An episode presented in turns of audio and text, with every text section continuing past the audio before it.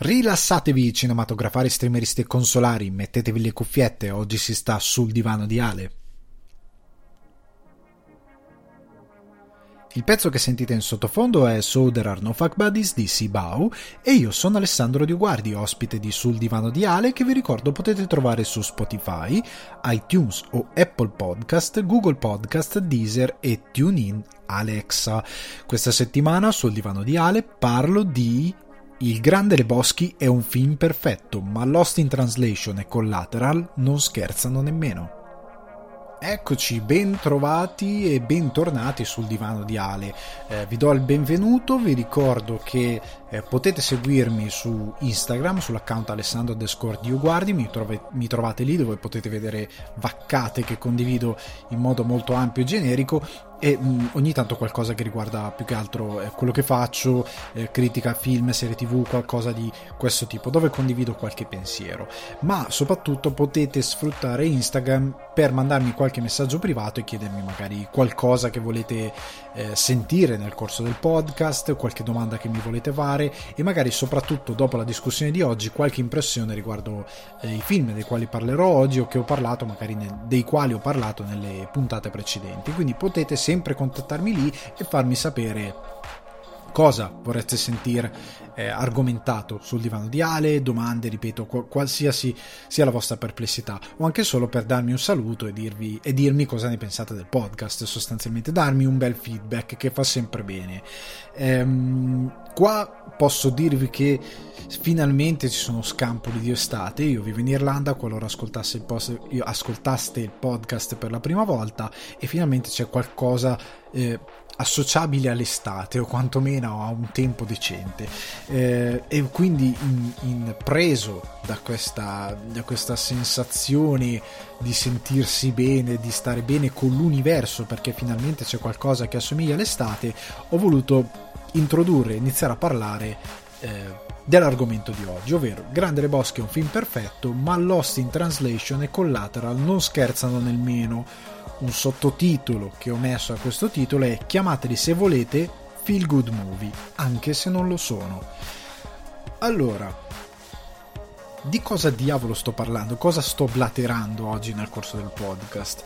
Iniziamo a parlare di cosa sono i feel good movie. I feel good movie sono sostanzialmente quei film eh, in America fate conto che sia nelle piattaforme streaming eh, come nelle piattaforme eh, di pay per view o anche semplicemente di quella che chiamano TV via cavo, quindi Sky e quant'altro, ehm, esiste ne, nei film la categoria proprio feel good movie perché il pubblico associa a um, questa categoria dei film che tu guardi quando ti vuoi sentire bene letteralmente. Quindi quando eh, è stata magari una giornata pesante o semplicemente hai voglia di eh, un passatempo che ti faccia svagare, che ti porti via, che ti svuoti il cervello, ti guardi un bel feel good movie. E sono tutti quei film, generalmente sono commedie, e sono quei film che sono fatti proprio per lasciarti un bel sapore in bocca, per lasciarti bene, per farti stare bene. E molto spesso appunto sono le commedie, tipo film di Adam Sandler o film demenziali eh, o film semplicemente molto leggeri dove sostanzialmente eh, vieni puramente intrattenuto. Certo, nei feel good movie generalmente non c'è eh, magari il film d'azione dove si sparano perché non è un film magari che ti lascia bene, è un film d'azione che ti intrattene. Feel Good Movie è tutto quello che è ehm, una commedia, una commedia romantica o semplicemente una commedia demenziale, eh, tutto quel, quel, ehm, quell'agglomerato di film che sono molto fatti per, per il momento, per farti star bene. Alcuni a volte diventano cult, alcuni semplicemente sono molto cinema fast food, cioè quindi lo guardi, ti diverti e sei a posto così.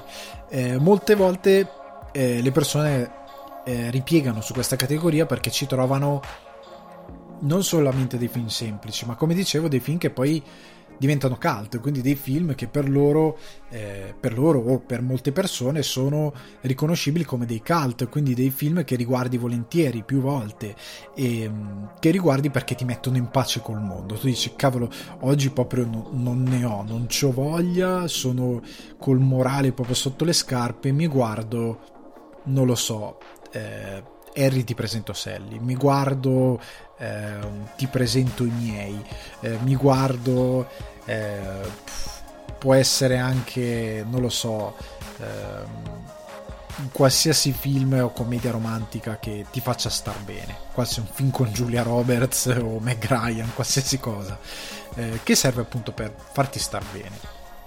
Ora, io ho un mio personale concetto di feel good movie perché giustamente ognuno di noi eh, funziona con delle dinamiche sue uniche e diverse, che possono essere comuni ad altre persone, però per me un feel good movie non è sempre sinonimo di un film leggero che mi porta via.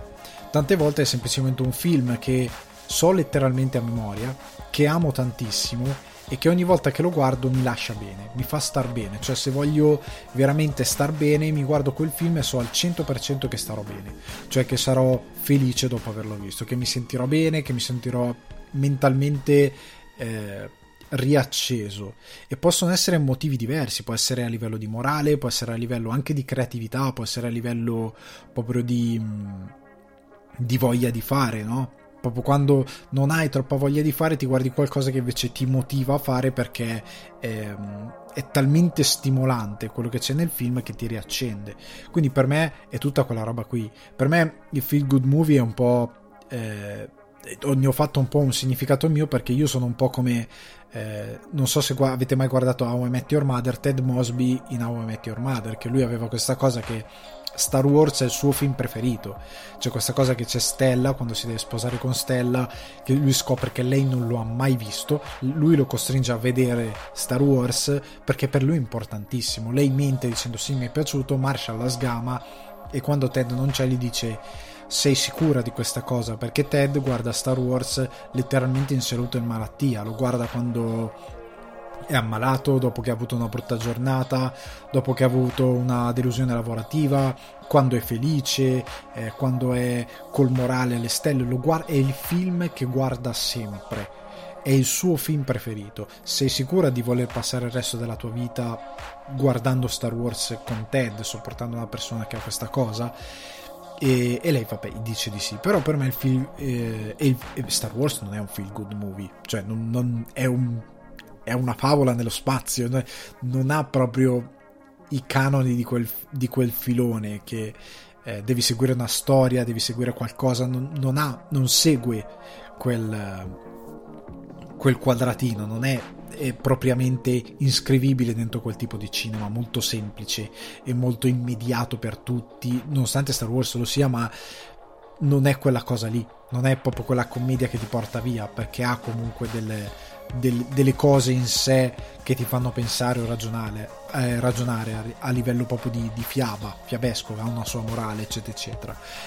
Però per Ted Mosby quello è il suo film che riguarda in continuazione e oggi ho voluto incon- eh, mettere dentro tre film di cui veramente il primo sarà una sorta di antitesi del, dei film che generalmente sono inclusi nel, nel, filone del feel good movie e due che sono film che io guardo in modo ossessivo e che tendo a condividere con le persone alle quali eh, tengo molto, le persone alle quali voglio molto bene ehm, perché sono film che per me sono fondamentali eh, e per tante persone soprattutto uno di questi che è Il Grande Le Boschi, che sarà l'ultimo che tratterò, è un film fondamentale per una quantità di persone astronomica.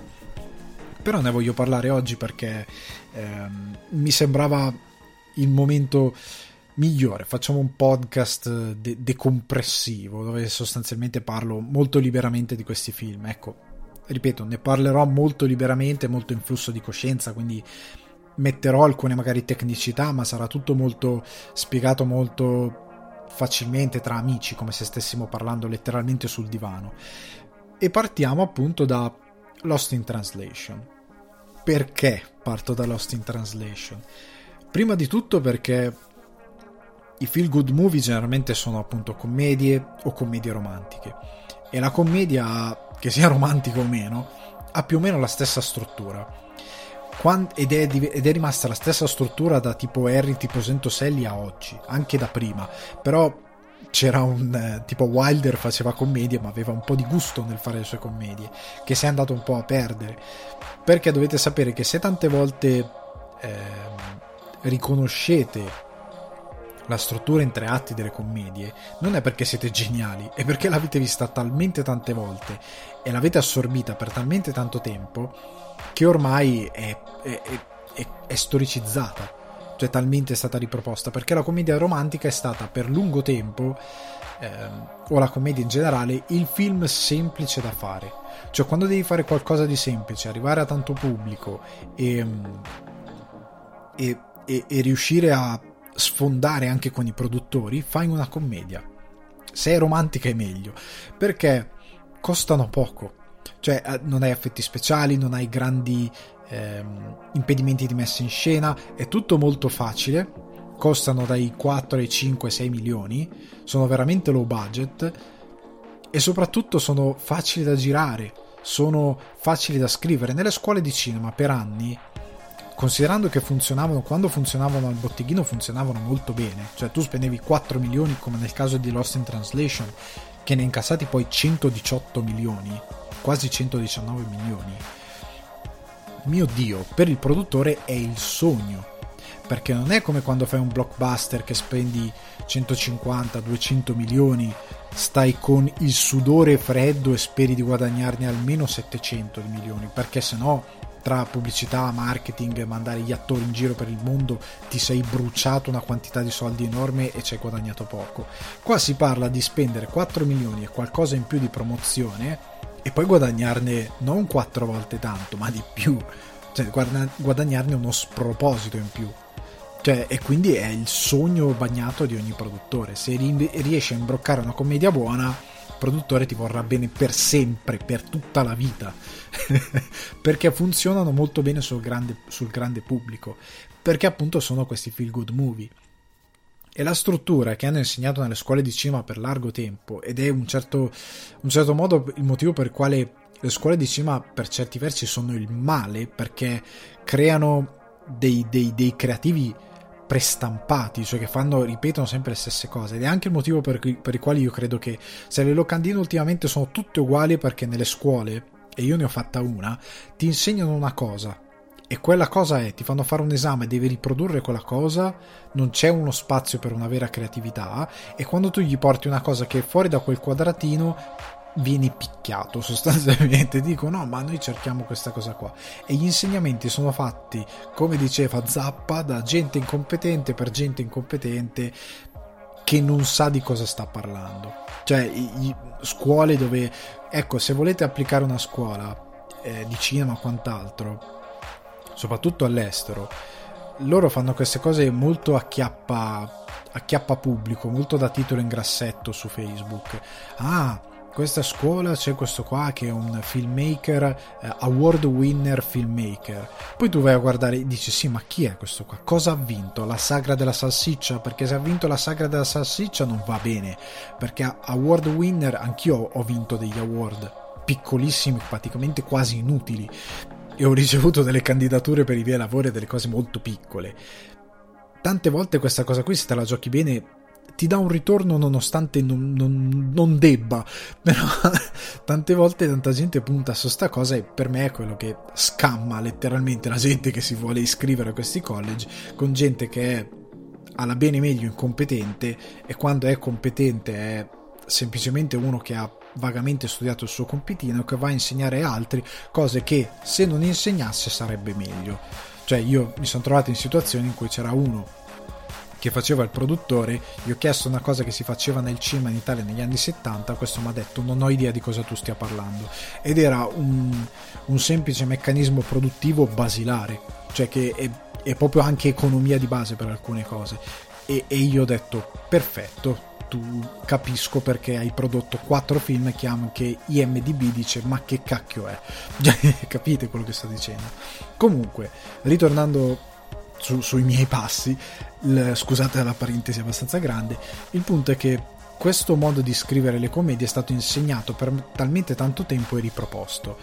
E, e l'ho, l'ho, visto anch'io all'azione questo meccanismo di insegnamento, dove ti dicono, ah, per fare una commedia è molto semplice, tu devi avere i tre atti, con il primo atto con dei personaggi che vengono presentati che vogliono qualcosa, c'è un qualcosa che devono, la ricerca di un qualcosa che devono ottenere, eh, che può essere tipo, prendiamo Saxbed, Superbad, eh, spero l'abbiate visto, non vi faccio spoiler, però comunque degli sfigati quello che vogliono ottenere è riuscire a fare sesso con le ragazze che gli piacciono della loro scuola.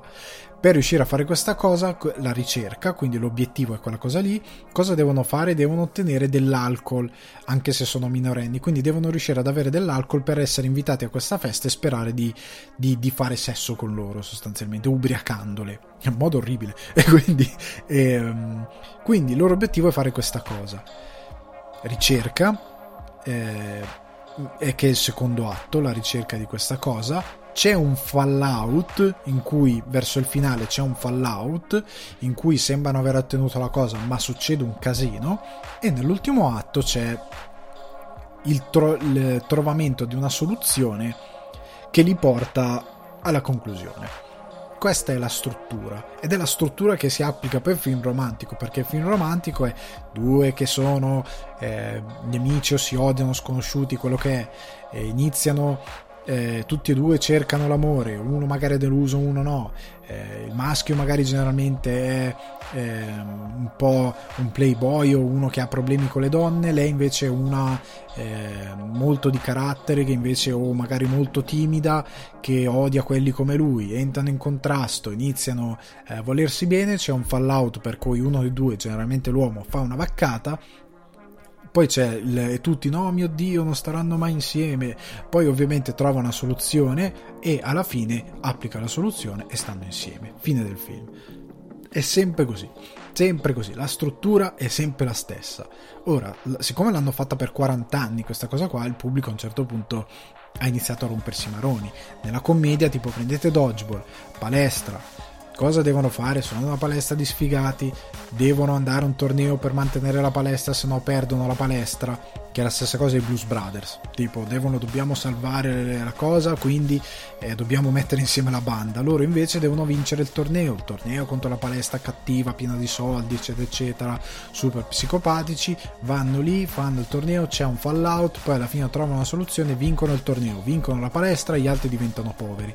Un po' per questa fase diciamo evolutiva di questo tipo di commedia perché ehm, è un po' simbolo del sogno dell'American Dream. Il fatto che il vincente cioè l'underdog sconfigge il vincente prepotente e vince tutto ok?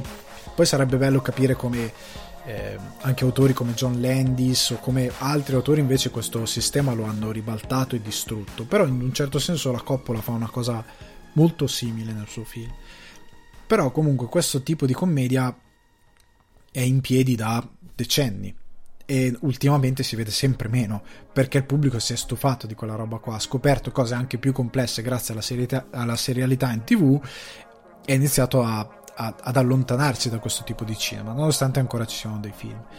Lost in Translation eh, appartiene a, a, questo filone sostanzialmente del feel good movie che prende tutto questi, questo canovaccio, prende in sé questo canovaccio lo racchiude la cosa interessante è che prima di tutto Lost in Translation con mia scoperta, cioè scoperta dell'acqua calda, però è del 2003, quindi 17 anni fa, e io l'ho rivisto settimana scorsa, dopo un bel numero di anni che non lo vedevo, cioè era un film che nella mia mente l'avevo visto, mi aveva meravigliato, era stupendo, è un cult per molti, però l'hai rivisto per vedere che fine ha fatto quel film, perché il problema di molti film è che soprattutto quando sono commedie di questo tipo, è che per riuscire tante volte non si punta mai all'immortalità del film.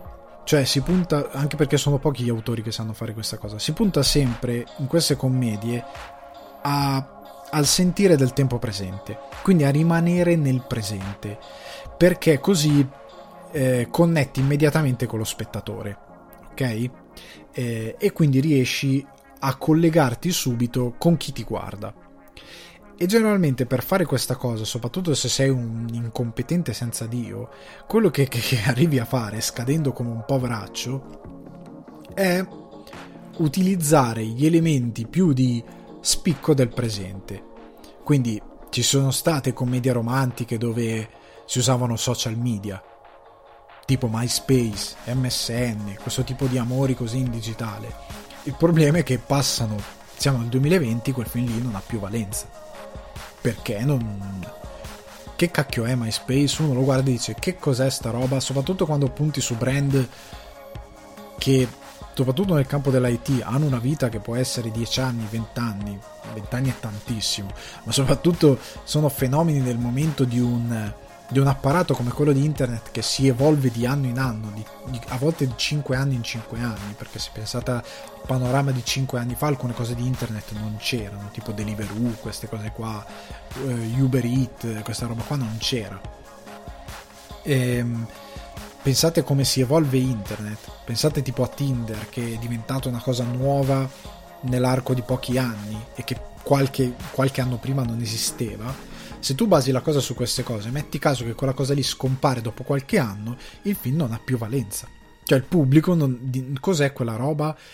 Boh, non lo so. E se tu basi tutti i tuoi plot, plot point su un presente troppo presente, tu ti bruci il film. Prendete ad esempio C'è posta per te, non so se l'avete visto, che non è il programma della De Filippi, è un film con Meg Ryan e Tom Hanks, che ha un, i suoi anni e che ora è quasi del tutto anacronistico, perché sono due che si innamorano tramite una corrispondenza via email. Ora, mio Dio, non, non so quanti lo fanno ancora, quanti ci si possono rivedere in quella cosa. Ora c'è Tinder, cioè c'è un'app. È una cosa che già perde molto della sua valenza quella cosa lì. Magari può comunque le mail non sono scomparse, esistono ancora, quindi magari può comunque funzionare, ma è molto radicato nel suo presente, in quel suo momento. Eh, non so quanto funzioni oggi, onestamente non l'ho visto e non ho troppa voglia di vederlo perché è appunto un film molto è spiccio, molto del momento. Al tempo fece parlare anche perché stava iniziando a venire fuori questa cosa, ma proiettato nel presente è invecchiato, indubbiamente. Quindi non era un film così grandioso che dici cavolo c'è posta per te. Erano gli ultimi vagiti di Meg Ryan come attrice delle commedie romantiche perché iniziava a crescere e trovare l'amore cioè a un certo punto come attrice un po' ti bruci se non fai altro. Infatti Meg Ryan io credo non faccia un film da un decennio davvero forse anche di più. E ehm, rimane il fatto che e sono film deboli. E quindi, arrivando al punto, mi sono detto, ma Lost in Translation? Lost in Translation del 2003, a 17 anni di distanza, scritto e diretto da Sofia Coppola, conta l'alto nel cast Bill Murray e Scarlett Johansson che fanno i protagonisti. Poi c'è Giovanni Ribisi che ultimamente è scomparso anche lui, ma è un grande attore, e Anna Faris che la conoscete per i vari magari scary movie, è quella con non so se era ancora bionda negli Scary Movie, no, era mora negli Scary Movie. Comunque, questa, questa attrice molto dei, delle commedie demenziali che è stata sulla cresta dell'onda per anni e con Lost in Translation ha fatto il suo primo film, diciamo, serio. E, ehm, ripeto, budget 4 milioni, incassati 118. Mi sono chiesto, sto film sarebbe ancora un grande film oggi? e me lo sono riguardato. Una sera di, di, notte mi sono messo verso le 11 di sera me lo sono sparato. Ed è un film stupendo. Eh, sono passati 17 anni e mm, non è invecchiato effettivamente di un giorno. Prima di tutto perché vi racconto la trama, ovviamente senza spoiler, è la storia di personaggio di Bill Murray, adesso non mi sto ricordando i nomi, che sostanzialmente è un attore di mezza età 2003, quindi ci siamo per Bill Murray di mezza età che deve andare in Giappone per fare lo spot di questo whisky giapponese che si chiama Santori e va lì per fare sto spot che lui non ha troppa voglia di fare perché lui è un attore vorrebbe recitare della roba di, di, di livello.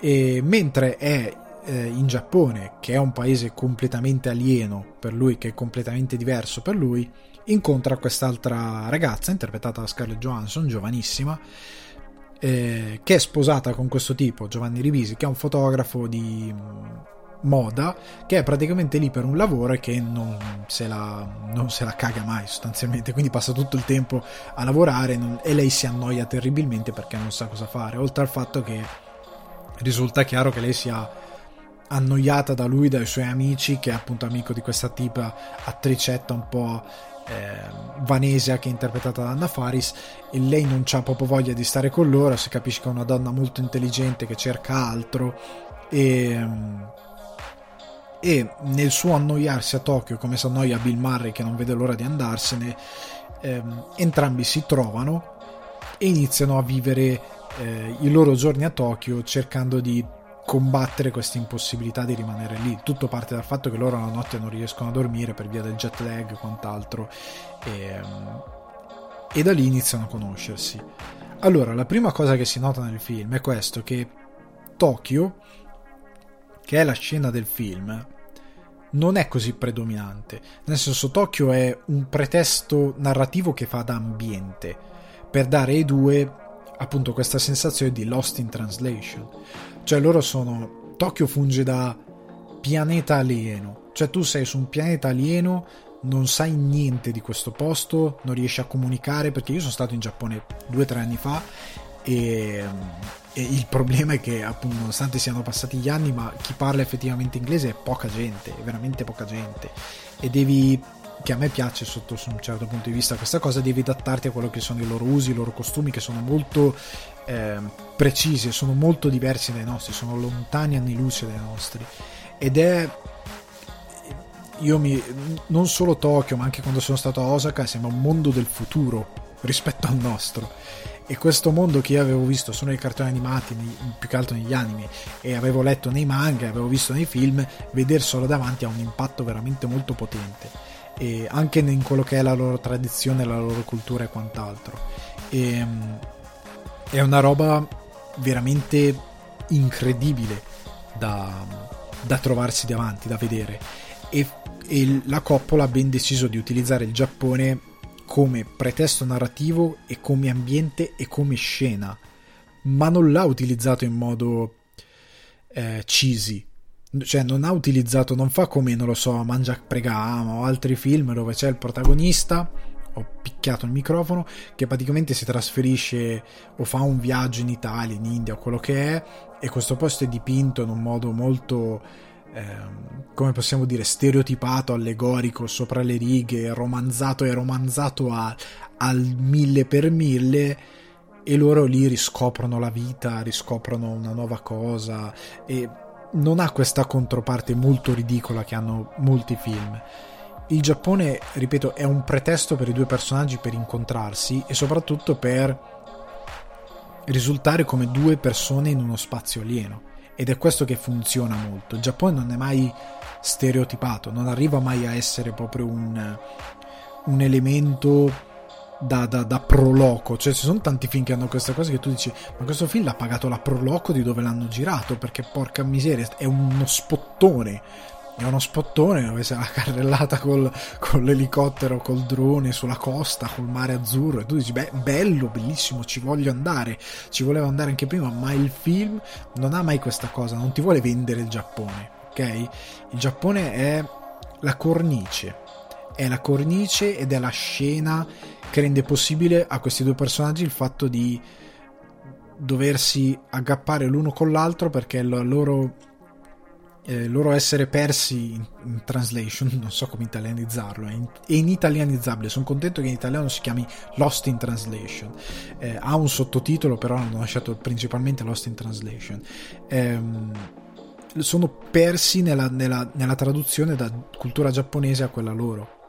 E in questa cosa si aggrappano uno all'altro per trovare un nuovo linguaggio non solo verso il Giappone, ma anche verso loro stessi e, verso, e per tradurre principalmente quello che loro provano in quel momento della loro vita, perché lei è, non, non capisce più che cos'è la sua vita con questo fotografo, come lui non capisce più cos'è la sua vita sia come attore che come nel suo rapporto con questa moglie e figlio che sono un po' molto sono sono di contorno anche loro, sono un background, perché non è, è, importante quel momento presente del film, non va mai altre cose, è importante quello che succede in quel momento, non prima e non dopo, è quell'esatto momento che conta.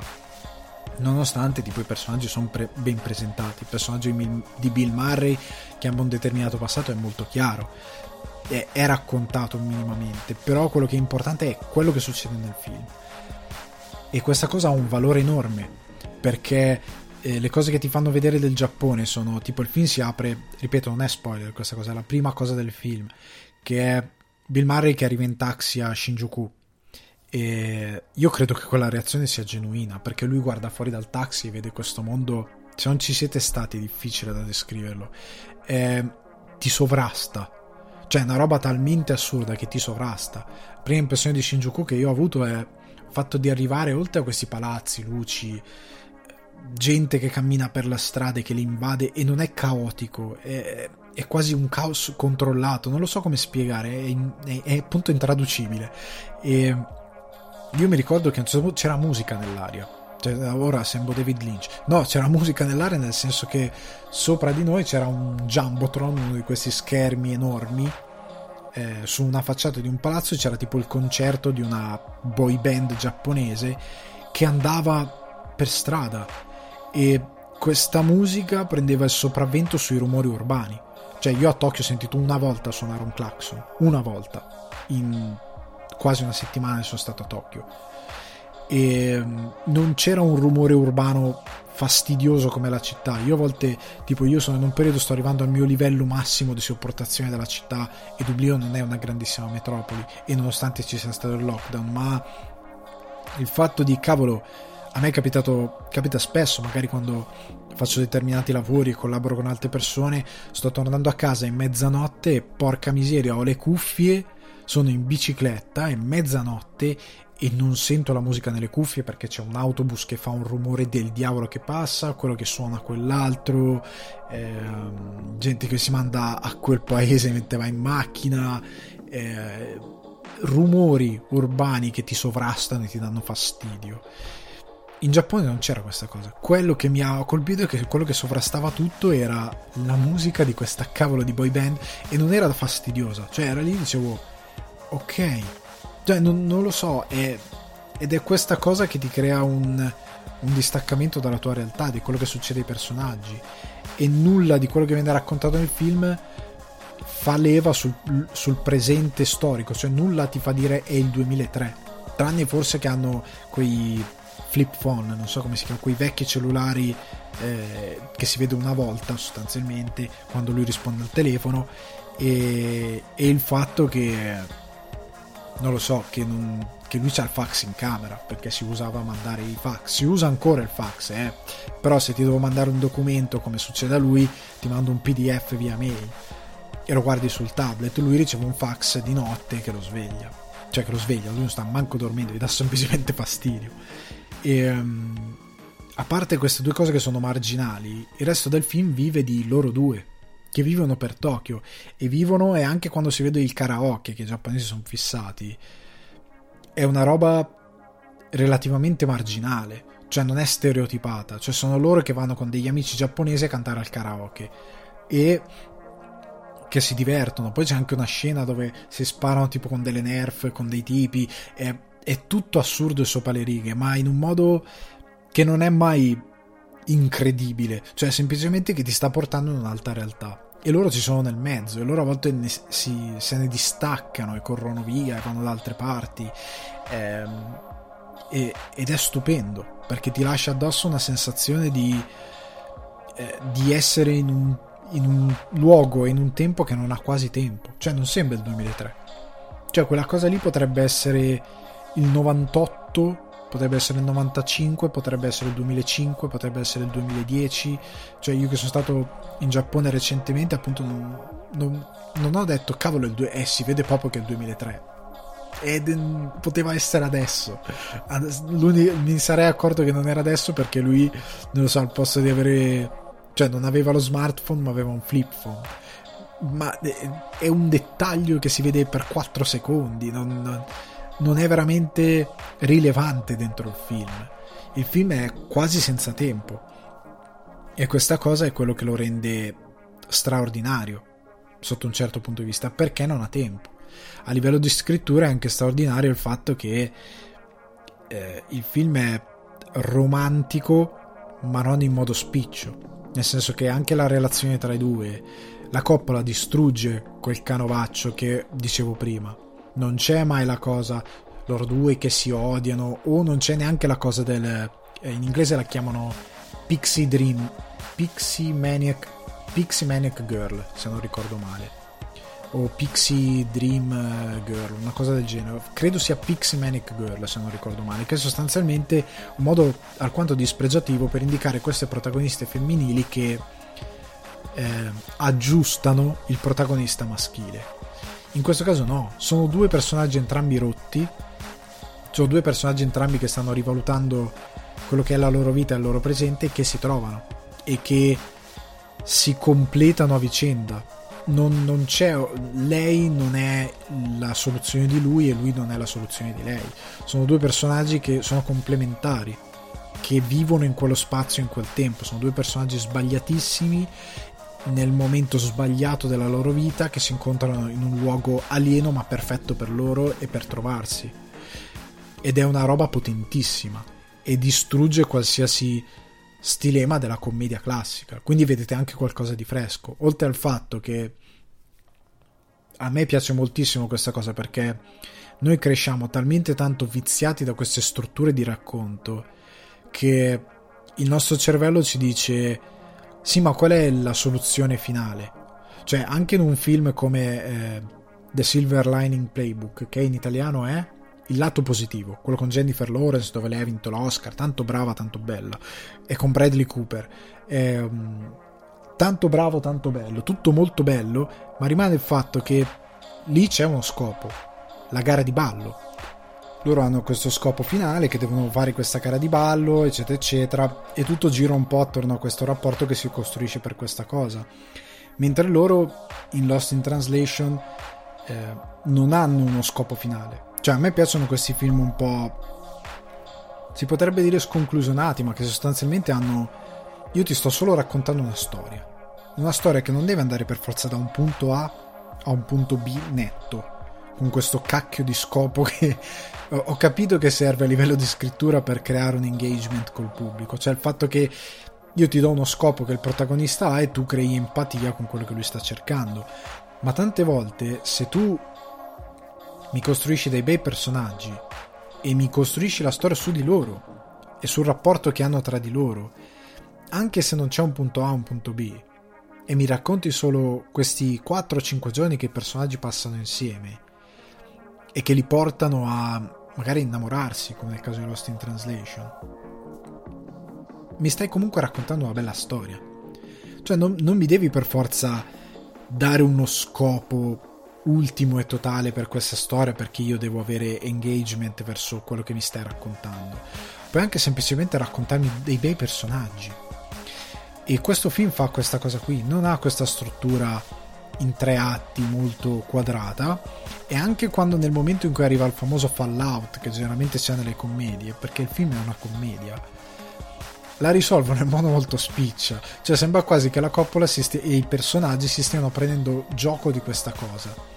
Perché la roba è talmente eh, idiosincratica sopra le righe con Scarlett Johansson che mette il muso e lui che se la, che se la fa spiccia in pochi, in pochi, minuti cioè che si risolve questa cosa letteralmente in una scena di qualche minuto di due minuti senza grossi contrasti senza far vedere che va tutto in malora senza, senza troppi drammi stupidi che poi sai che non servono veramente a niente. Eh, questa, questo fallout in verità si risolve in fretta e il film poi non arriva a una vera e propria soluzione perché noi ripeto senza spoiler però non sappiamo da cosa succede dalla fine del film in poi. E c'è anche questa cosa in una scena del film che io trovo meravigliosa perché ehm, Bill Murray sussurra qualcosa all'orecchio di Scarlett Johansson che nessuno sa.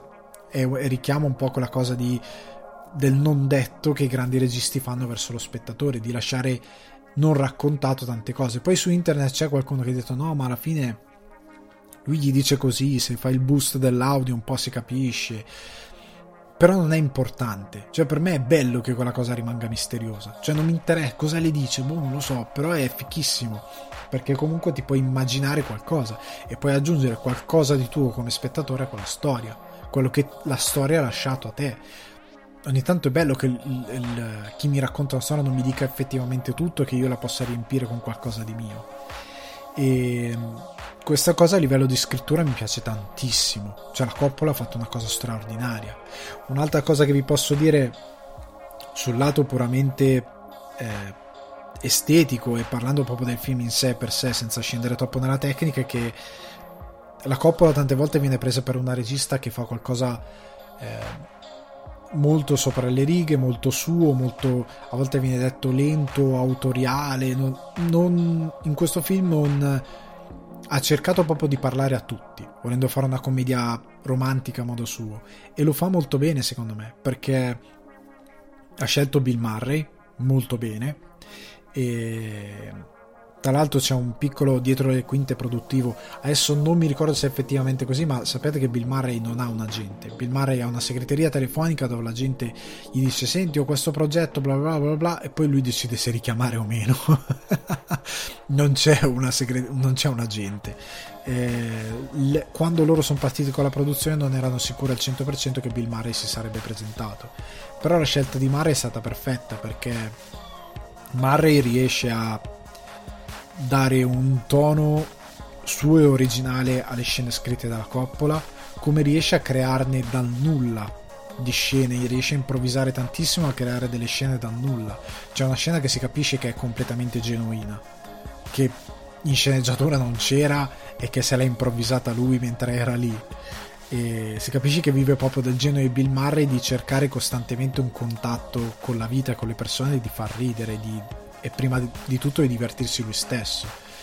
E, ed è un film che vive molto del fatto che ci sia Bill Murray. Senza, cioè con un altro personaggio al posto suo, il film non avrebbe alcun senso di esistere, probabilmente. Non sarebbe così potente. Eh, credo che la Coppola sapesse benissimo che senza Bill Murray quel film non avrebbe funzionato.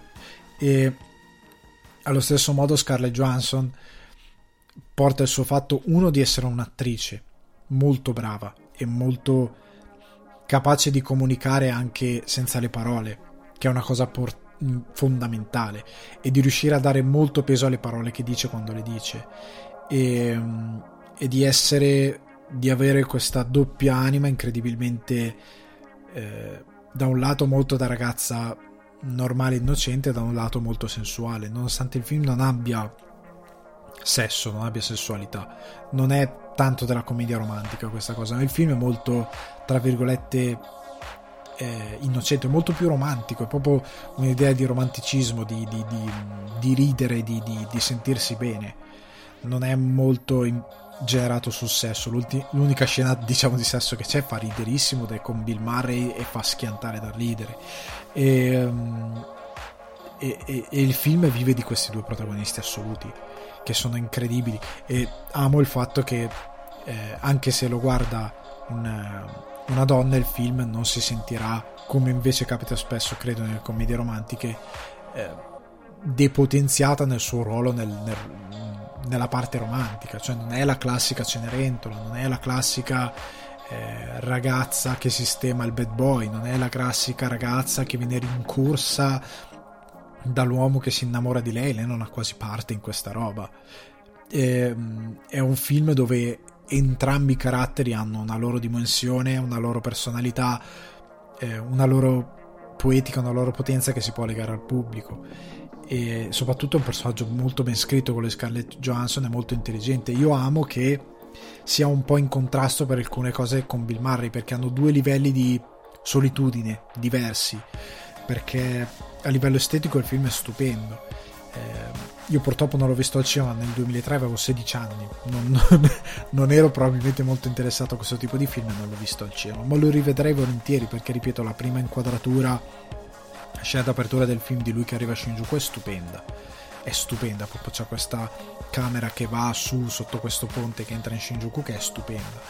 E, ehm, e tutto il film ha ha, ha una grazia nella regia, ad esempio sempre a ribadire che non pare una proloco del film il fatto che ehm, quando fanno vedere appunto Scarlett Johansson che di giorno vaga per i templi giapponesi e vede determinate cose io credo che le hanno girate la mattina presto quelle robe lì perché non c'è un'anima.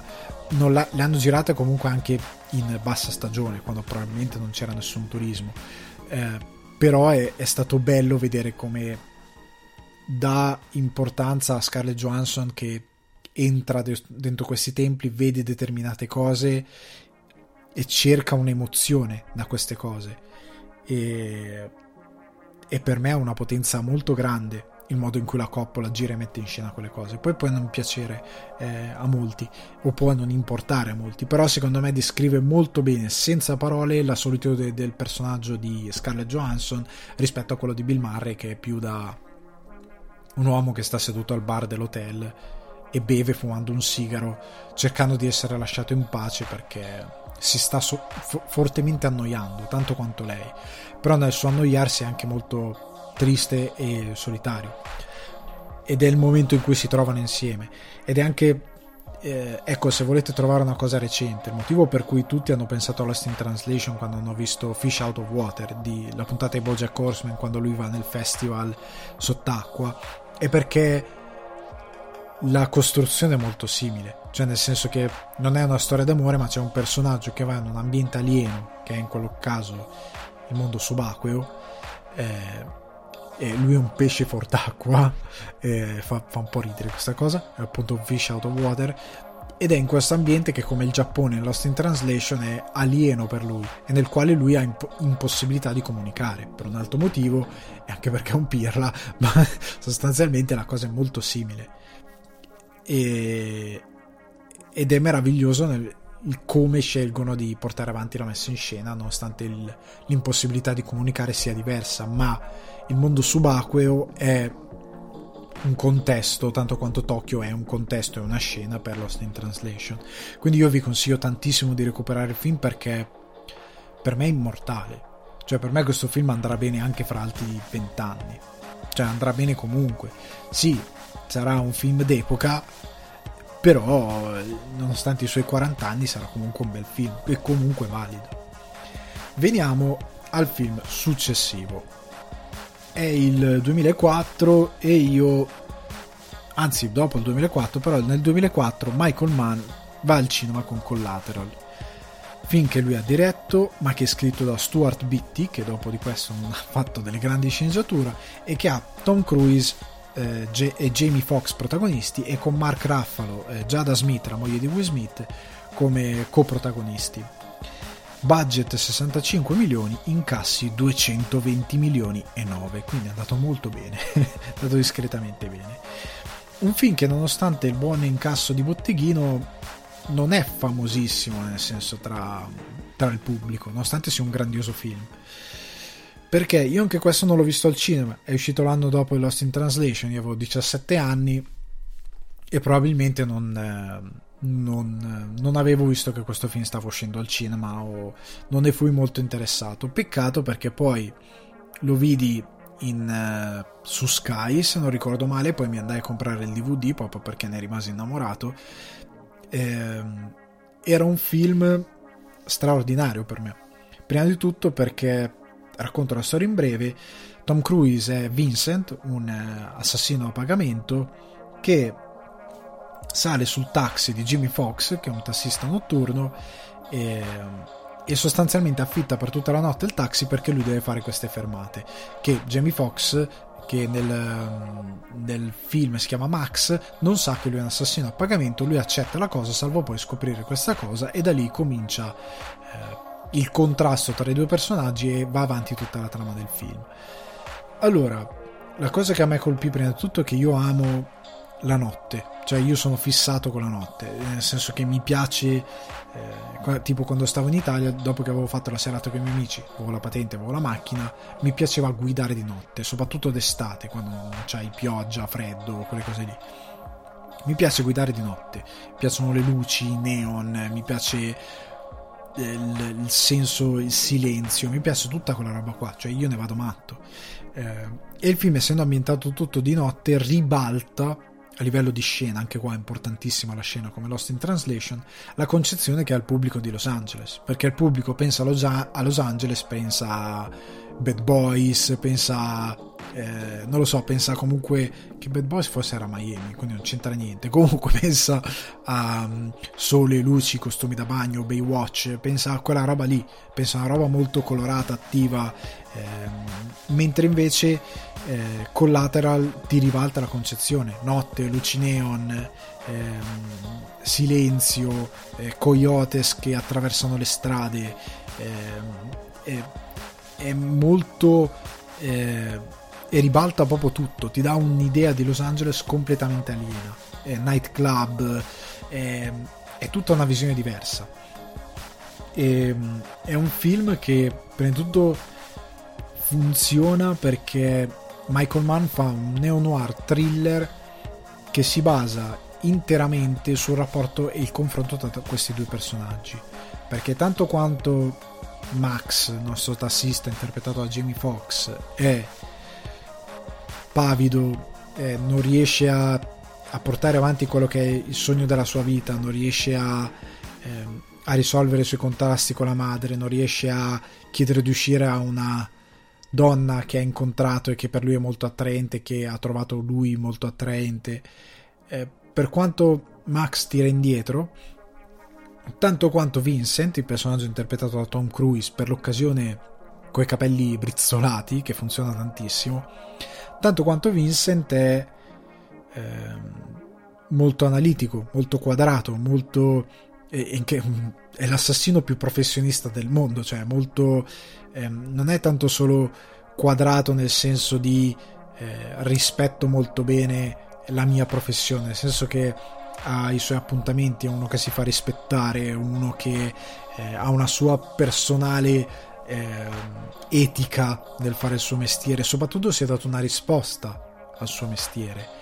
Ed è bello il confronto proprio eh, morale tra i due personaggi, perché nel momento in cui Max scopre che Vincent è un assassino e cominciano a confrontarsi su cavolo ma tu ammazzi gente per vivere?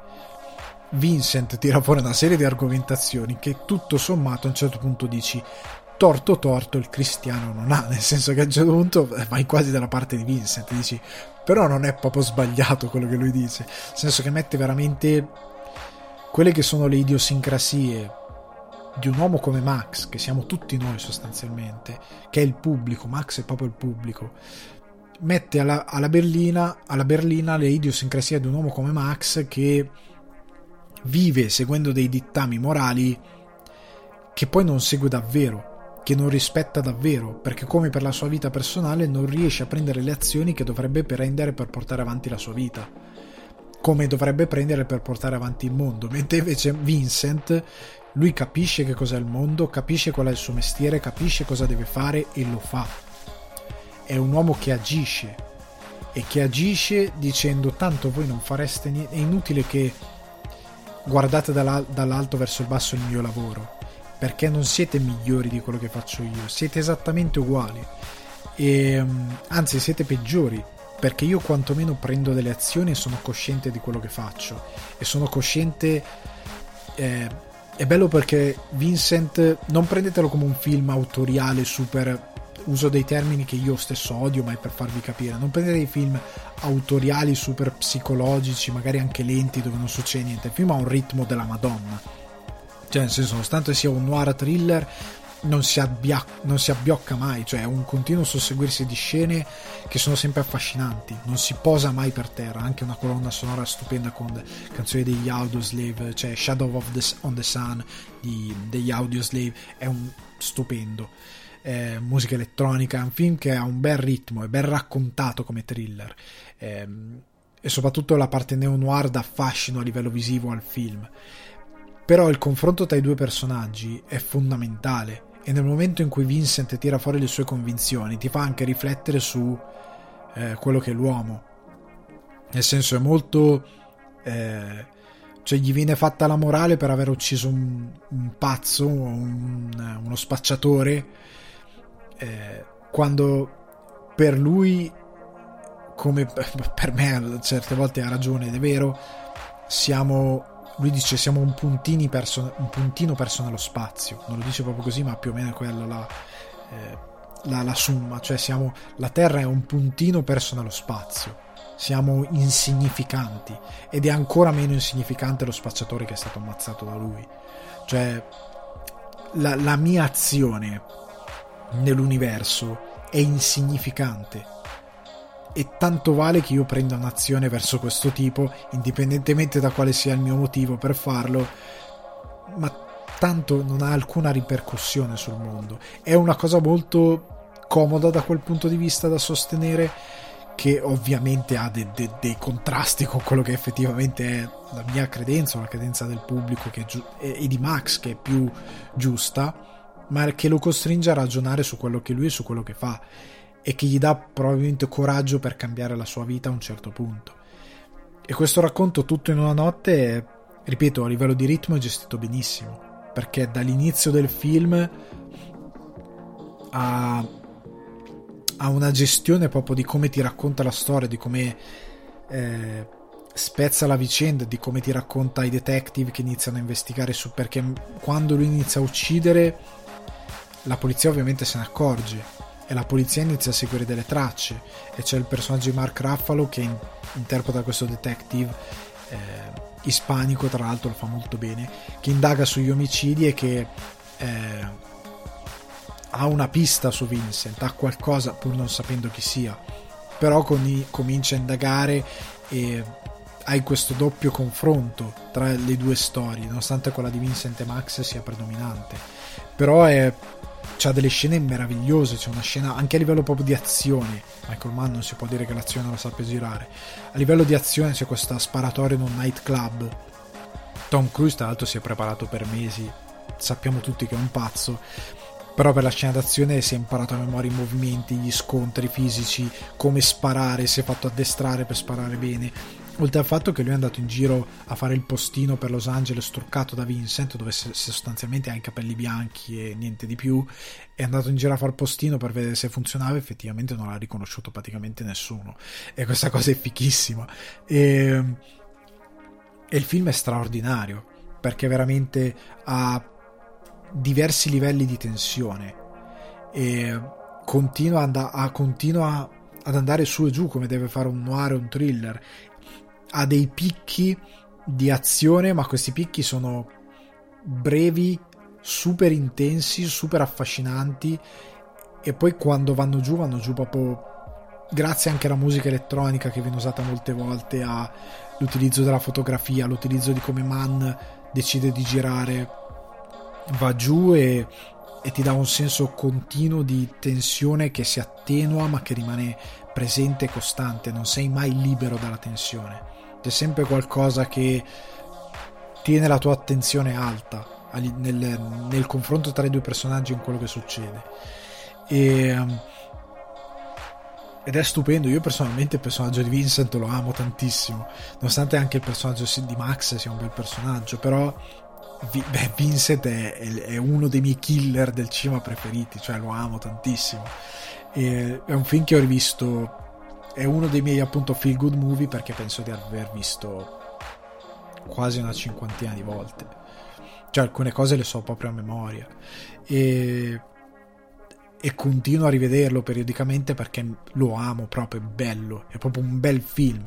Nonostante sappia eh, è uno di quei casi in cui, cavolo, tu sai gli snodi di trama, sai il colpo di scena, sai tutto, ma continui a vederlo. Perché? Perché è stupendo. Cioè, proprio bello come raccontato, è bello come girato, è bello... Io amo, tra l'altro, era uno dei film...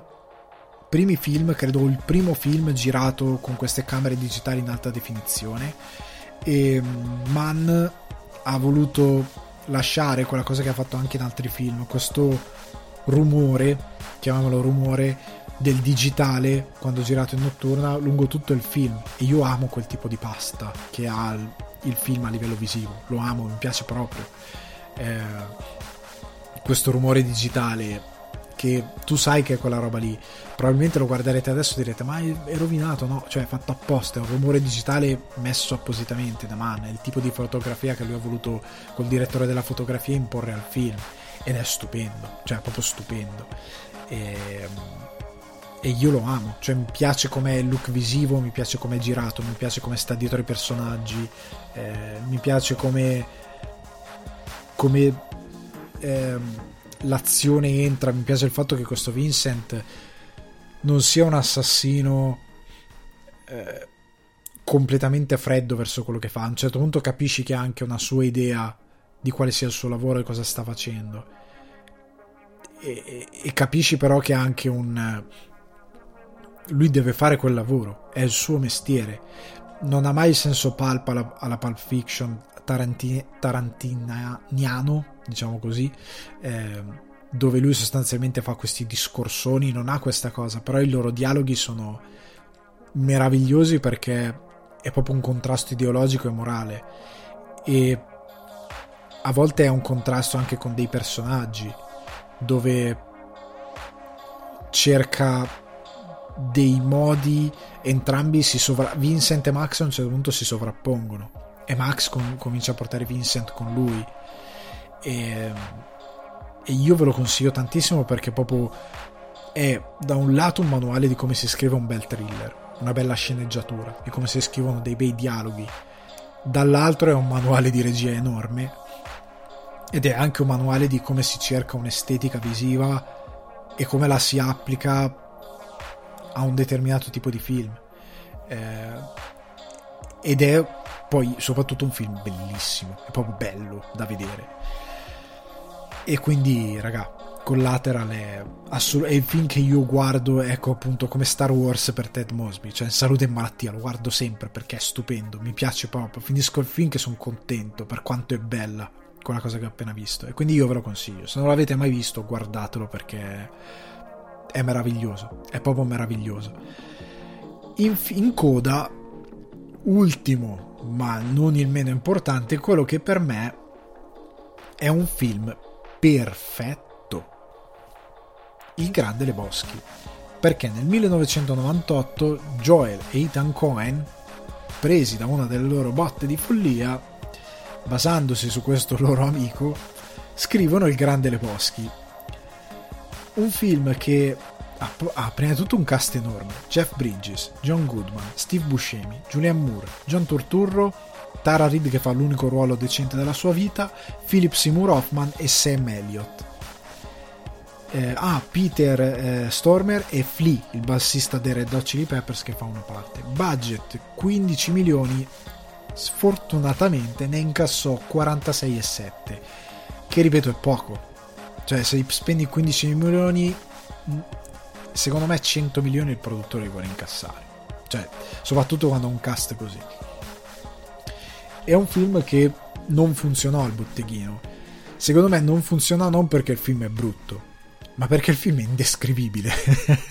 e ora anch'io nel raccontarvi la trama farò un po' fatica perché è veramente difficile secondo me da chiudere in un trailer a raccontare al pubblico. Perché?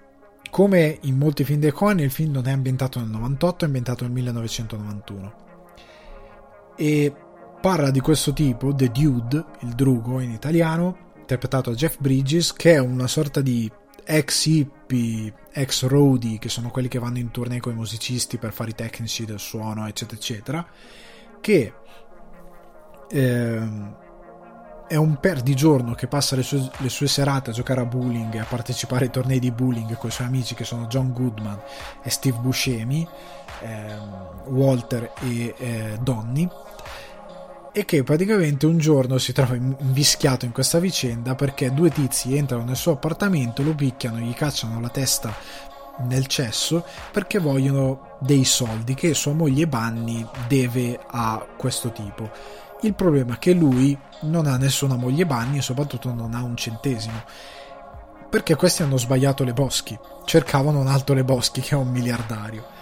In tutto questo questi gli pisciano sul tappeto e lui, convinto al suo amico Walter, va a cercare il vero Leboschi per dirgli devi risarcirmi il tappeto perché questi cercavano soldi da te e in tutta questa manovra lui viene invischiato nel rapimento di Bunny, la moglie del, remo- del Leboschi ricco, e nel fatto che lui deve andare a consegnare il malloppo, quindi i soldi, eh, ai rapitori e cercare di capire se sono gli stessi che lo hanno minacciato, per poi eventualmente denunciarli alla polizia. Il film è un fottuto noir, è proprio un noir. La prima cosa straordinaria è che i Cohen hanno preso un noir, hanno preso i film noir che gli piacevano di più a partire da Viale del Tramonto e lo hanno trasformato in una commedia ci hanno fatto una commedia, ma non è una parodia, è proprio una commedia con un canovaccio noir scritto da loro e che funziona dall'inizio alla fine, ma è che vive di commedia. Il personaggio principale, il Drugo, è un perdigiorno hippie che si fa un botto di canne che gioca a golf e a, a scusate a bowling e che beve White Russian come non ci fosse domani c'è il suo amico Walter che è un folle veterano del Vietnam che continua a tirare il Vietnam, Vietnam fuori per qualsiasi cosa ed è un super violento insensato. E c'è Donny che è un, è un tizio che ha uno screen time ridicolo e che è il personaggio al quale vuoi più bene in assoluto perché Walter lo tratta malissimo tutto il tempo. E, e in tutta questa situazione eh, è pieno di personaggi. Steve Boucher, eh, scusate, Julianne Moore che fa la figlia degli Boschi, che è una sorta di artista, eh, John Turturro che fa eh, questo pederasta eh, convi- eh, che praticamente eh, è un folle che gioca a bowling. Hanno fatto uno spin-off che non voglio vedere e che diventa uno dei, dei personaggi iconici del, del, del film, nonostante abbia uno screen time di 4 minuti? Credo sia stato un giorno sul set John Turturro massimo 2 eh, e Philip Seymour Hoffman che fa il, il maggiordomo di Leboschi eh, e Sam Elliott totale che fa il cowboy. Si chiama proprio il cowboy. Ed è sostanzialmente la voce narrante del film perché come dicevo come Viale del Tramonto che è la voce narrante fuori campo che appartiene al cadavere nella piscina che racconta la storia in Il Grande Leboschi Sam Elliott, che è questo cowboy, eh, è la voce narrante della vicenda. E la cosa per me geniale è che lui eh, racconta la, la vicenda tra virgolette per sentito dire, per questa storia che gira. E, e lui è anche in scena, non è parte della storia, è un elemento completamente esterno, però interagisce a un certo punto col Drugo. E quello che mi piace è che noi a un certo punto lo vediamo e lui interagisce col drugo e interagisce anche col pubblico a un certo punto perché è appunto la voce narrante. Quindi da, passa dall'essere nel personaggio a rompere il personaggio per parlare con noi e continuare a fare il narratore ma senza che Drugo e gli altri siano consci di questa cosa cioè non è che è ancora in scena il Drugo quando succede è andato via lui rimane da solo con noi. E per me è una cosa stupenda e geniale perché dà all'utilizzo della voce narrante una profondità che generalmente non viene data. Cioè generalmente è sempre proprio eh, qualcuno che fa come in un libro il, che racconta la storia e che cerca di darsi un tono un po' noir. Qua invece è proprio un tizio che ha sentito questa storia che gira e che la racconta a noi pubblico e che prova a dare una sua morale, nonostante si incarti come faccio io e si perde in certi discorsi, proprio come fa nell'opening del film, la scena introduttiva che è questo covone di, di, di di, di, erbacce, di sterpaglie, come si usa nel West, che gira e gira e gira e va da un ambiente all'altro mentre lui parla. E a un certo punto, preso dal flusso di coscienza e provare a trovare una trama, si incarta e dice: Ah, ho perso il filo del discorso. Comunque, e, e ci introduce poi il drugo. E, è un elemento geniale perché non domina tutto il racconto, c'è in parti ben specifiche. Per farvi un parallelo, per farvi capire come i Cohen hanno fatto il film, questa cosa è molto similare al lavoro che ha fatto recentemente Ryan Johnson con Knives Out, che ha preso un giallo, ha scritto un giallo alla Agatha Christie, come si deve, senza trasformarlo in una baracconata, quindi un giallo che funziona, però ha già fatto una commedia con dei personaggi che sono degli idioti, con dei personaggi, eh, lo stesso Detective Blank, che si chiama Detective Blank, però è tipo del, eh, del sud degli Stati Uniti e, e, che a un certo punto si mette a ragionare su questo caso è come una ciambella col buco, però è un buco dentro il buco della ciambella, cioè fa questo ragionamento completamente astruso e assurdo e senza senso. Eh, e, e, mette in commedia una cosa che non è parodica, ma è semplicemente proprio ti fa ridere per i personaggi che si sono in scena per le stupidate che fanno, ma che funziona come giallo. E il Grande Le Boschi è uguale, è una commedia che funziona in quanto tale perché i personaggi sono assurdi, senza andare mai troppo nel sopra le righe, nel demenziale, ma che funziona come noir cioè non, non, c'è nulla che non funzioni a livello di narrativa nel noir, è anche un bel noir, cioè quando c'è il colpo di scena dici ah maledetto, cioè dici cavolo che infame, cioè è, è, bello, solo che al posto di metterci un detective privato che indaga o la vittima del, del, di quello che succede eh, a raccontare la storia mette un cowboy che fa da voce narrante che è un tizio che ha, per, che ha sentito dire questa storia e la racconta a noi mette un protagonista che non è appunto un detective ma è un, un hippie eh, senza soldi che si trova per, per, sbaglio letteralmente a indagare questa, su questa vicenda e che non è un detective, nonostante a un certo punto c'è anche un detective che fa un piccolo cameo e, e in tutto questo c'è un corollario di personaggi che, che insieme ai protagonisti dominano la scena. E una delle cose che magari tecnicamente a voi appunto voi interessa più il lato magari eh, a livello di, di fru- fruizione del film perché è bello e la cosa che vi posso dire è che il film dura eh, circa 170 180 no che cavolo dico eh, 100, 117 minuti quasi due ore 120, quasi 120 minuti sembra un'ora e un quarto non lo so sembra una, cioè il film ha nonostante una gestione del ritmo ottima però scorre benissimo e scorre benissimo perché per me è un film perfetto perché ogni film ha quasi ogni film ha il suo momento in cui va un po' giù, ti abbacchia il film, no? Che dici, ah, sta parte non è granché, però nell'economia della cosa, in un film grandioso c'è una parte che non è granché, però dai, fun- nell'economia di tutta la narrazione funziona. No!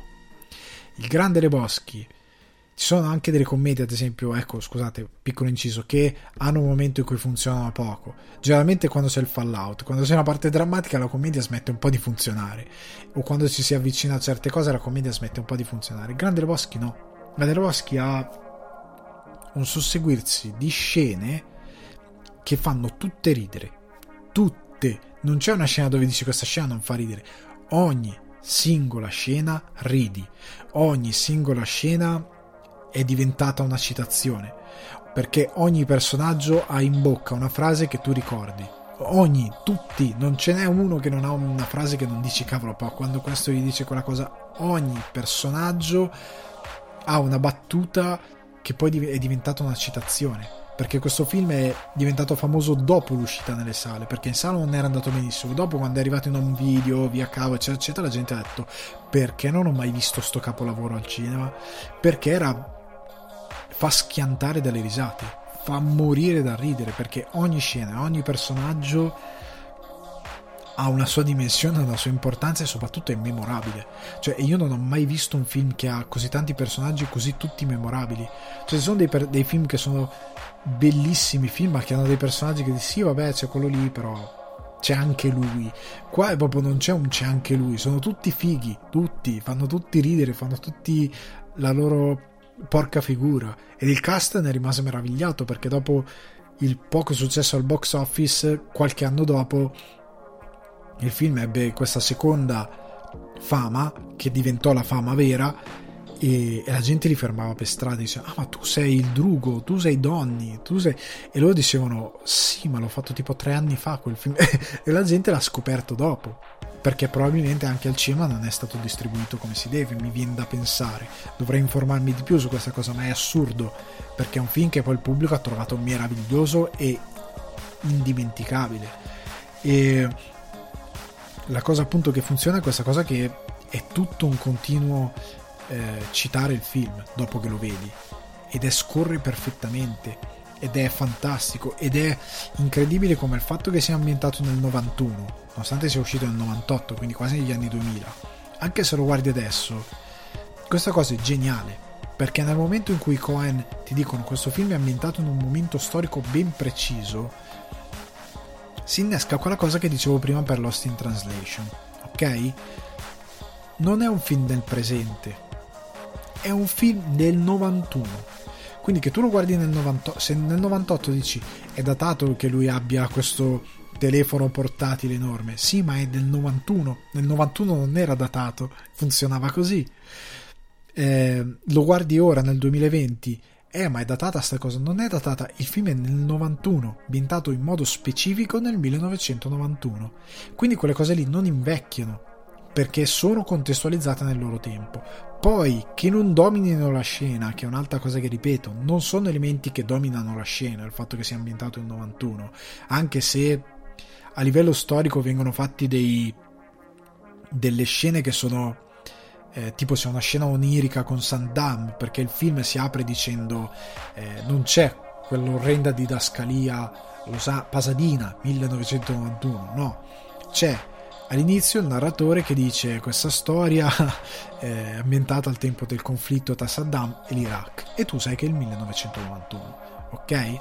sai che i primi anni lo dice proprio mi pare nei primi anni 90 e quindi tu sai che ha una collocazione temporale ben specifica quindi questo film non può invecchiare non è fisicamente possibile anche perché non ha anche qui CGI è tutto fatto non ha non ha robe eh, a livello di effetti o comunque non ha eh, soluzioni che hanno richiesto qualcosa che possa essere invecchiato. Oltre al fatto che i Cohen, come dicevo prima, nella commedia ci mettono sempre della regia.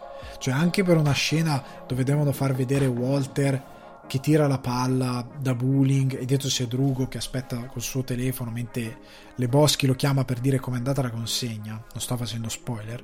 Eh, hai un movimento di macchina incredibile con questa macchina dall'alto, Walter messo lì che con la, con la palla in mano la sigaretta al pizzo che si sta concentrando prima di tirare, la camera scende, appena Walter cammina verso il tiro, la camera ormai sta andando ve- oltre lui e verso il drugo e poi quando si ferma è il tuo shot di quando Walter a quel punto, la camera si è fermata, è tornato a sedersi e comincia un dialogo. Eh, il film è pieno di una cura registica che generalmente le commedie non hanno e anche per questa ragione il film tra 20 anni, nonostante sia del 98, quindi passato eh, sono già passati 20 anni, quindi 98, 2008, 2018, siamo nel 2020, sono più di 20 anni, eh, il film non è invecchiato, non ha niente che possa invecchiarlo. E, ed è perfetto anche per come sceglie le musiche, cioè è diventata iconica. Eh, la canzone di Bob Dylan, The Man in Me, è diventata iconica eh, tutta, tutta, la situazione anche del tappeto. Hanno pisciato sul mio tappeto, il tappeto da montone all'ambiente. Sono tutte battute che i fan ripetono in continuazione perché fanno ridere. Cioè, io alcune cose le uso. Eh, le uso anche per scherzare con gli amici, cioè ormai si, cioè, gli amici che conoscono il film, però che, che, sanno di cosa sto parlando, immediatamente cominciano a ridere. Ehm, e, e è, è una cosa eh, ha la forza di essere sempre attuale perché non, non, vive appunto del suo presente se non per fare una battuta. Cioè non c'è eh, un espediente di narrativa che dice eh, ma se avesse avuto non lo so un GPS questa cosa si sarebbe potuta risolvere. No perché poteva comunque funzionare uguale. Eh, non ha degli elementi di trama che sono fortemente legati al suo tempo ripeto e ha il pregio appunto di essere così ben ca- caratterizzato anche nelle musiche, il fatto di mettere eh, qualcosa di Kenny Rogers eh, completamente legato più al personaggio del Drugo e alle sue eh, allucinazioni, eh, il fatto di ehm, di essere collegato anche a tipo a un certo punto c'è Hotel California in una scena ed è l'unico film dove il fatto che ci sia Hotel California dei Gypsy King mi pare che ha senso Hotel California è abusatissima. I Red Hot Chili Peppers hanno fatto tre canzoni su, sulla California e non sono mai in nessun film. Hotel California è ovunque. Nel Grande Lebowski è una delle poche in cui Hotel California l'ascolti e dici ah ok funziona. Cioè funziona proprio che dici non ci metterei mai nessun'altra canzone al posto di questa perché è usata anche a livello di ritmo di montaggio. È, è stupendo. È proprio stupendo proprio tutto l'impianto narrativo eh, perché funziona come noir, funziona come film comico, funziona come eh, film di detective, eh, funziona come mystery, funziona come tutto quello che vuole raccontare. E, um, e funziona la regia, funziona la scrittura, non c'è un buco di sceneggiatura, non c'è un errore, non c'è una scena venuta maldestra, non c'è un attore che non è nella sua parte, cioè sono tutti in parte da, da John Goodman a Jeff Bridges a Steve Buscemi sono tutti in parte. Oltre al fatto che questo è un major plot point che non vi svelo il vero colpo di scena diciamo del film la vera cosa amara perché il noir qualcosa di amaro deve avere c'è una cosa molto amara del film che non posso dire per, se non l'avete mai visto, ma chi l'ha visto sa a cosa mi riferisco, che nel momento in cui avviene e ti lascia ti lascia veramente male nonostante quella cosa lì non, non, ha avuto come tutto quello che c'è nel film non ha uno screen time così ampio da giustificare il fatto che tu ci rimanga malissimo però in quel poco tempo che tu hai goduto di quella cosa quel colpo di scena che te la toglie ti fa dire no, cioè ti rimani malissimo. La prima volta che l'ho visto sono rimasto male, ma male, male, male tanto. E nonostante ciò, pochi secondi dopo tu ridi. Però il film è anche. Eh, ha un lieto fine alla fine. Cioè non finisce in modo oscuro come il noir. Riesce comunque, nonostante abbia un minimo di, di oscurità, anche un finale con molta luce. E che ti fa sorridere perché comunque il drugo sarà sempre là fuori in giro a fare cose. E um, ripeto, questo film per me è perfetto. E ve l'ho detto, è perfetto perché ogni scena ha senso nella sceneggiatura ed è una scena ed è una cosa che diventa una citazione. La comicità è perfetta, la regia è perfetta, le musiche sono perfette, il montaggio è perfetto, i dettagli che Cohen hanno messo nel film sono perfetti. C'è un errore fatto riguardo il personaggio di, di Donnie reiterato, che non vi dico, magari lo noterete voi se non avete mai visto il film, magari scrivetemelo appunto su Instagram se lo trovate, che è fatto apposta, è reiterato più volte, è un dettaglio piccolo, ma c'è, è a schermo, è reiterato, è fatto coscientemente ed è lì per come sorta di easter egg visivo da parte dei coin, quindi c'è anche una ricerca visiva che generalmente le commedie non hanno mai sono molto sciape le commedie a livello di regia, di dettagli, di messa in scena. Questa è una messa in scena incredibile, incredibile, cioè che la ami, è tutto bello. E, e, e, e a livello di ritmo funziona, le due ore funzionano. Eh, è uno dei film, anche questo l'avrò visto anche questo una cinquantina di volte, ma proprio a... È, e se, senza rimpianto, cioè proprio nel senso che è quel film che finisci di vederlo e dici cavolo come ho speso bene il mio tempo, sono troppo felice. E, e, ed è un film che per me è immortale per quel motivo che vi ho detto appunto del fatto di essere ambientato in un tempo specifico è, è uno di quei eh, di quelle furbizie di scrittura e di sceneggiatura che dà valore prendete i film di Lynch film di Lynch Velluto Blu non, è senza tempo. Questa cosa Lynch l'ha fatta coscientemente, cioè non sono gli anni 50, ma alcune cose sembrano gli anni 50 e non sono gli anni 80, nonostante sia ambientato negli anni 80. Dove è ambientato Velluto Blu? Non si sa, è in un'epoca senza tempo, come Cuore Selvaggio, è abbastanza senza tempo nella sua ambientazione. Velluto Blu molto di più, ma Cuore Selvaggio anche lui. Eh, sono film per questo motivo immortali perché non hanno un tempo e il Grande Leboschi che ne ce l'ha ne ha uno specifico in modo tale che tu tra che sia il 98 che sia il 2000 che sia il 2010 o il 2020 tu te lo guardi e il film funziona perché anche a livello di espedienti narrativi non si collega mai al suo tempo in modo ehm, così vincolante come il fatto di mettere social media di mettere cose che magari funzionano solo in quel momento ok è un film che funzionerà per sempre e che ha una cura talmente elevata che alla fine la somma di tutti i suoi valori lo rende perfetto. Non ha un difetto. L'unico difetto che alcuni trovano, che poi non è un difetto, è la comicità, nel senso che la comicità non è mai greve, cioè non c'è la scoreggia, per dire, e non è mai demenziale nel senso che non c'è cioè ha dei delle piccole invettive demenziali, soprattutto in certe, nelle visioni e nei sogni di Drugo. Però sono più dati un po' dalla droga, un po' dal fatto che è un folle, eh, che ha molta fantasia e che trippa. Eh, però al di là di questa cosa qui, non è un film tipo, non lo so, dove c'è uno che a un certo punto, come nei film di Seth Rogen, si fa una rampa di scale cadendo di faccia. Non, non c'è quella cosa lì veramente eccessiva e vistosa. E la comicità non è neanche mai eh, alla Woody Allen dove devi pensare o magari avere, avere, determinati riferimenti culturali. È proprio una comicità basata sui personaggi, su quello che gli accade, sulla situazione, è proprio costruita la comicità sulla sceneggiatura, su quello che c'è in scena. e in particolar modo sul carattere dei personaggi.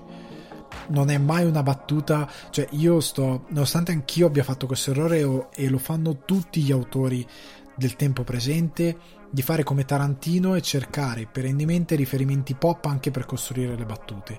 Tutti quei film che io amo con le serie tv che fanno battute magari su eh, come si chiamava eh, la Stewart la Anna Stewart non mi ricordo quella che faceva i programmi in America di eh, tipo uno mattina, quelle robe dove facevano vedere, ah, mi sono dei trucchi per fare, non lo so, un, un perfetto detergente col vostro dentifricio. Adesso non mi, ricor- non mi, sto ricordando il nome, però c'era qualcosa con Stewart. Comunque, era battuti a pioggia su quella roba lì. Passati vent'anni, tutti diranno di che cacchio stanno parlando, o semplicemente lo traducono in italiano tu non sai chi è se non conosci bene il mondo statunitense battuta cade piatta che non è letteralmente un problema del film, però nella sua universalità un po' sì. Eh, oppure le battute su ehm, ah, aiutatemi la presentatrice di colore che ha fatto salottini per anni. Eh, ah non mi sto ricordando. Comunque lei tipo quando si, eh, si è ritirata ah no ah, Oprah. Oprah come faremo ora senza Oprah? Ah voglio andare da Oprah sempre queste cose di Oprah fai una battuta su Opera adesso, un ragazzo di 20 anni ti dice bella zio, co- eh? Cosa stai parlando? Non lo sa più. Nel 2040 le battute su Opera tutti diranno aspetta, ferma, fammi prendere il mio smartphone sotto pelle. Eh, Siri, chi cacchio è? e parli col tuo avambraccio per cercare chi cacchio è Opera.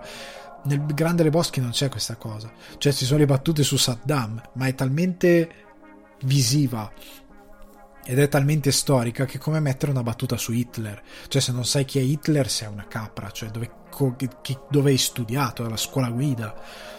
Però mi rendo conto che per certi versi è una comicità talmente a volte visiva e a volte talmente di, di, di, di sceneggiatura, quindi devi seguire la storia, che posso capire che alcuni non possa, possa non piacere perché non è una commedia greve demenziale, cioè non troverete mai la cosa alla Zoolander, è molto più costruita, ripeto, sui personaggi e sulla situazione. E quindi posso capire che alcuni non piaccia, perché magari si aspettano, ecco, un film immediato, tipo ti presento i miei, dove la comicità è proprio immediata, cioè lui si attacca un gatto ai maroni e ridi, cioè non ha quella cosa lì. E l'unica volta che c'è una cosa del genere non usano un peluche. c'è una scena con un animale selvatico e i genitali di, del drugo, però non è usato con un peluche, è usato con un animale vero e fa molto ridere perché poi ci, ci, fanno, ci fanno, delle altre battute in altre scene e, e, diventa una delle cose che poi ricorre nel film e di chi ne è diventato fan e che poi eh, con gli amici tira fuori questa battuta e il Grande Leboschi è diventato talmente grande che negli Stati Uniti c'è un festival annuale dove celebrano il Grande Leboschi e per i vent'anni hanno invitato anche il cast che è andato e ha parlato col pubblico e ha partecipato con loro. E, ehm, è un film, ripeto, io ogni volta che lo vedo è, è come se fosse la prima volta, cioè rido di più. E, e mi ricordo quando ero a Cannes un annetto fa, eravamo io, Teo il buon eh, Giacomo Talamini eravamo in una serata in cui per fortuna non avevamo un film a mezzanotte stavamo lavorando ognuno sulle sue cose a un certo punto abbiamo iniziato a dire ah che bello il grande Leboschi sai c'è questa scena dove e poi questa scena dove a un certo punto giustamente te ho detto stiamo citando tutto il film dalla prima all'ultima scena perché non ce lo vediamo? Abbiamo aperto Netflix e ce lo siamo visti tutti tutto ce lo siamo sparati tutto ed è stato bellissimo, abbiamo riso insieme come pazzi. Tu dici, ma cavolo, era la prima volta che lo guardavate? No, per me probabilmente era la sessantesima, per, per Teo la centoduesima e per Giacomo uguale.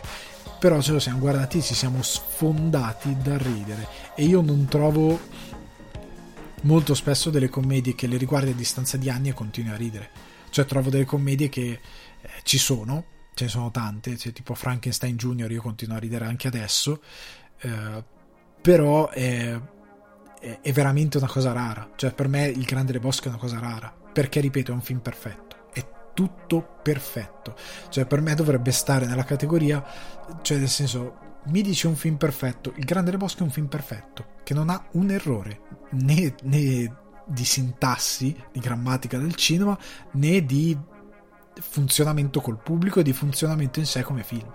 Cioè per me è perfetto, non ha una sbavatura, anche a livello di minutaggio, non puoi dire ah avrei preferito durasse un minuto in meno, dieci minuti in meno, preferivo questa scena fosse avrei preferito questa scena fosse stata tagliata. No, quello che c'è nel film è la perfezione totale e io sfido a trovarmi un film che è perfetto in ogni sua scena e non credo ci sia possibilità di, eh, di fare questa cosa. Io credo, mi odierete tutti, ma io credo che i Cohen hanno fatto una cosa che non è riuscita nemmeno a Kubrick. Perché secondo me Grande Boschi ha qualcosa in più eh, del Dottor Stranamore. Nonostante il Dottor Stranamore sia un film stupendo, ma io col do- il Dottor Stranamore, che ha comunque un sacco di momenti straordinari, non ha quella potenza. I personaggi non sono tutti memorabili come nel Grande Boschi non, non, ci arriva. Nonostante abbia un Peter Sellers straordinario, il film è meraviglioso, è diretto egregiamente, oltre l'egregio, però non è perfetto. Per me non è perfetto.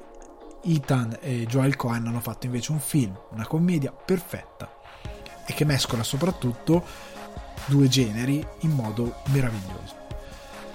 Ah, sono stanco. Sono arrivato alla fine di questo podcast dove vi ho parlato di tre film che io ho deciso di chiamare Feel Good Movies. Eh, magari lo farò un'altra volta parlando di altri tre film che sono per me dei feel good movies. Eh, soprattutto se continuiamo così dove non succede niente nel mondo non succede veramente niente. Però anzi ripeto contattatemi via Instagram Alessandro underscore guardi tutto in minuscolo. Potete scrivermi qualcosa eh, per ehm, potermi magari creerò qualcosa su Discord magari fatemi anche sapere se può essere preferibile questa via. Comunque, eh, fatemi sapere eh, se volete che parli di qualcosa di specifico, se, eh, qual è magari stata la vostra esperienza con questi tre film, se poi li avete visti dopo il podcast, se, se li conoscevate già e li avete già visti. Eh, fatemi sapere qualsiasi cosa, scrivetemi domande o quant'altro e io vi rimando a Spotify, iTunes o Apple Podcast, dove mi raccomando lasciate una bella recensione a 5 stelle, Google Podcast, Deezer e TuneIn Alexa e ci sentiamo settimana prossima e vi mando un abbraccio, un saluto e quindi ciao!